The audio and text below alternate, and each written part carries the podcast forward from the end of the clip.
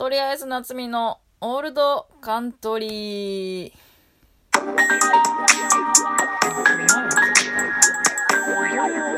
どれをしてないか分かんなくなって、まあ、どうもこんばんは。とりあえず夏美のオールドカントリー始まりました。えー、こんばんは。あれ、さっきも言ったにかいめ。ほら、えー、はい、ということで、えー、っとねえーこの間、えー、久しぶりに美容室に行ってきまして、えー、っと先輩の、えー、近くにある喫茶店っていう、えー、コンビの、えー、福田さんという方がいらっしゃるんですけど、このコンビ名ほんまに覚えられんわ。先輩のコンビ名にこんなのあれですけど覚えられんわ、ね、この間ね、メッケモンでもご一緒 さ, させていただいて久しぶりにお会いしたんですけど、えー、近くにある喫茶店の福田さんが、えー、っとちょっと前にツイッターであのカラーモデルを探してますっていうツイートをされてて、でそれを見てえー、あーカラーモデルかと思って、髪の毛ねえ、でもちょっと染めたいな久しぶりに。多分もうこういうきっかけでもないと染めんやろな。よし染めようと思って、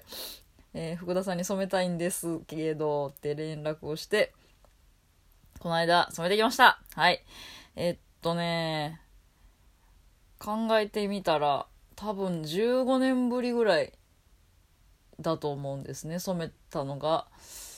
あーにじゅう代前半ぐらいまでは多分ね染めてたんですよ。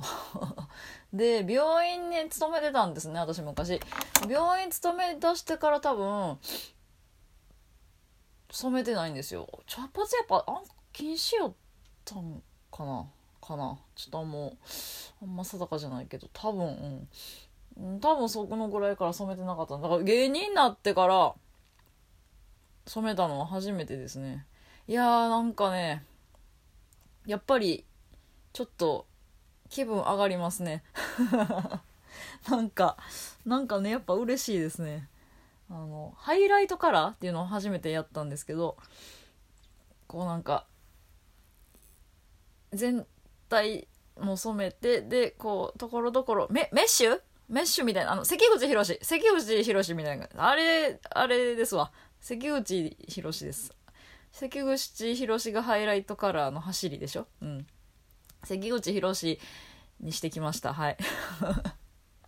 ハイライトカラーです。あ、でも全然知らんくて、こうやってもらうってなっていろいろ調べて見てたんですけど、画像とかなんかその黒髪黒ベースにアッシュ系のなんか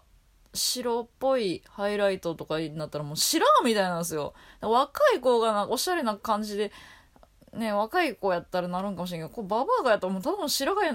に見えるやんけと思って、あちょっとこれはならんように気をつけ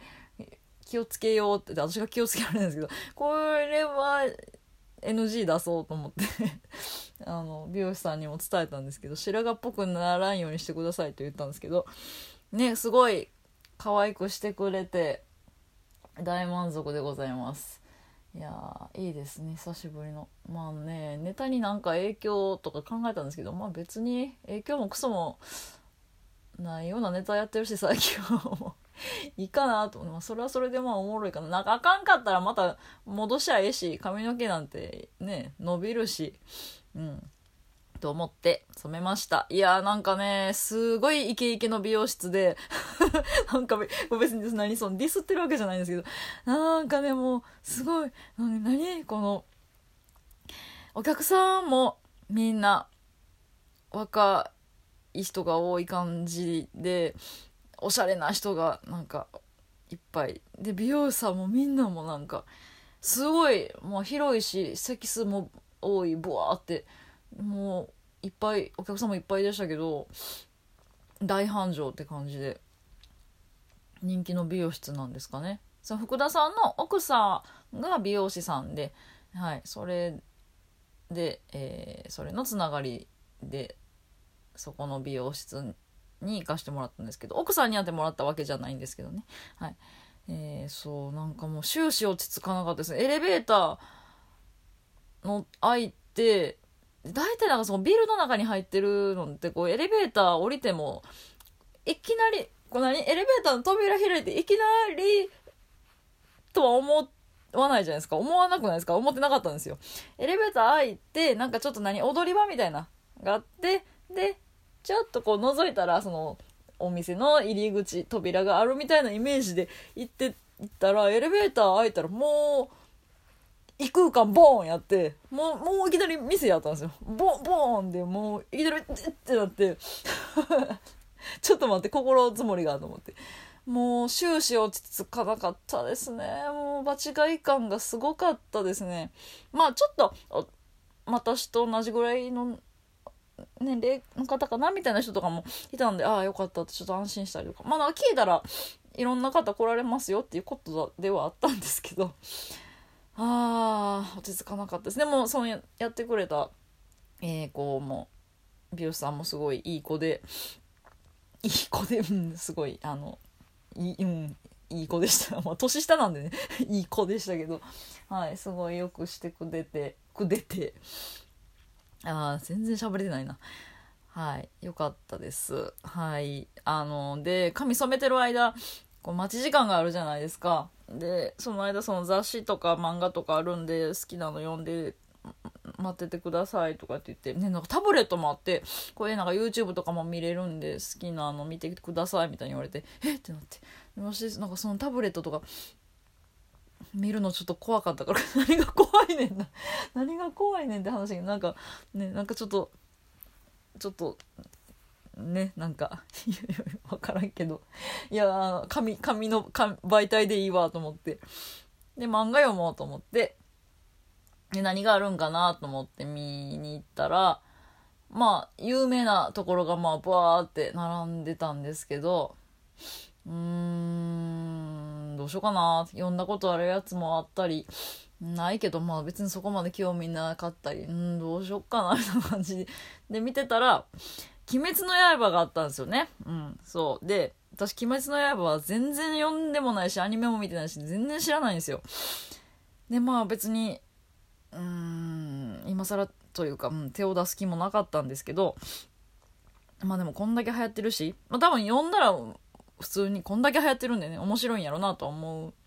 てたんですけど、手を出すきっかけもなく、うん。で、あー、こういうきっかけでもないと多分読まんやろうなと思って鬼滅の刃を初めて読んだんですよ。あー面白かったですね面白かったですねって言いましたけど、いっかんのさんぶんのにぐらいまでしか読んでません私ほんまに漫画とか本とか読むのが本当に遅くて、でえー、待ち時間結局何どのぐらいだったか分かんないですけど、えー、トータルでにじかんはんぐらいその美容室に多分おったんかな。うんで、まあ、半分ぐらい待ち時間やったろうからいちじかんちょいぐらい、いちじかん、まあいちじかんとしたっていちじかんでいっさつも読めてないってことでしょ。やばくないしかも漫画読めませんでした、一巻すらだから今めっちゃ続き気になってるんですけど、って言ってもまだ一巻の年なんですけど、なんか主人公の子があの仮面かぶった人のところに弟子入りみたいな行って修行訓練してもらってるぐらいでお止まってますもう今鬼滅え鬼滅の刃で何巻まで出てるのかもう全然知らないですけど、もう序盤も序盤序序盤 C, C ぐらいでしょうねまだ多分、下手したら C の、ま、だ曲がる手前ぐらいかもしれない。いやーでも面白かったです。なんかところどころすごい重たい話なんですけど、なんかさらっとなんていうのちょっとこうクスッとできるというか、なんか感じのその重たい感じをなんか無理やりじゃなく自然な感じでこう軽くちょっと明るく笑いにするような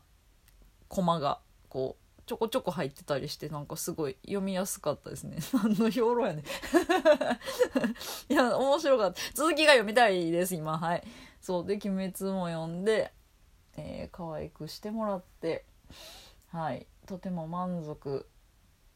した状態で今喋っております。はいあとですね、あのひな祭りさんがつみっかにあの私ひな祭り動画を上げまして、えー、ちょっと前に撮影とっさんっていう、えー、裏方さんがいるんですけど、とっさんに撮影してもらって、とっさんが編集とか、えー、合成も全部してくれて、その動画を上げたんですけど、その著作またこれ著作権問題ですよ。著作権がある曲を使ってるんで、えー、ちょっとネットつい エスエヌエス の方には上げられなかったんですけど、もう時間ないやん、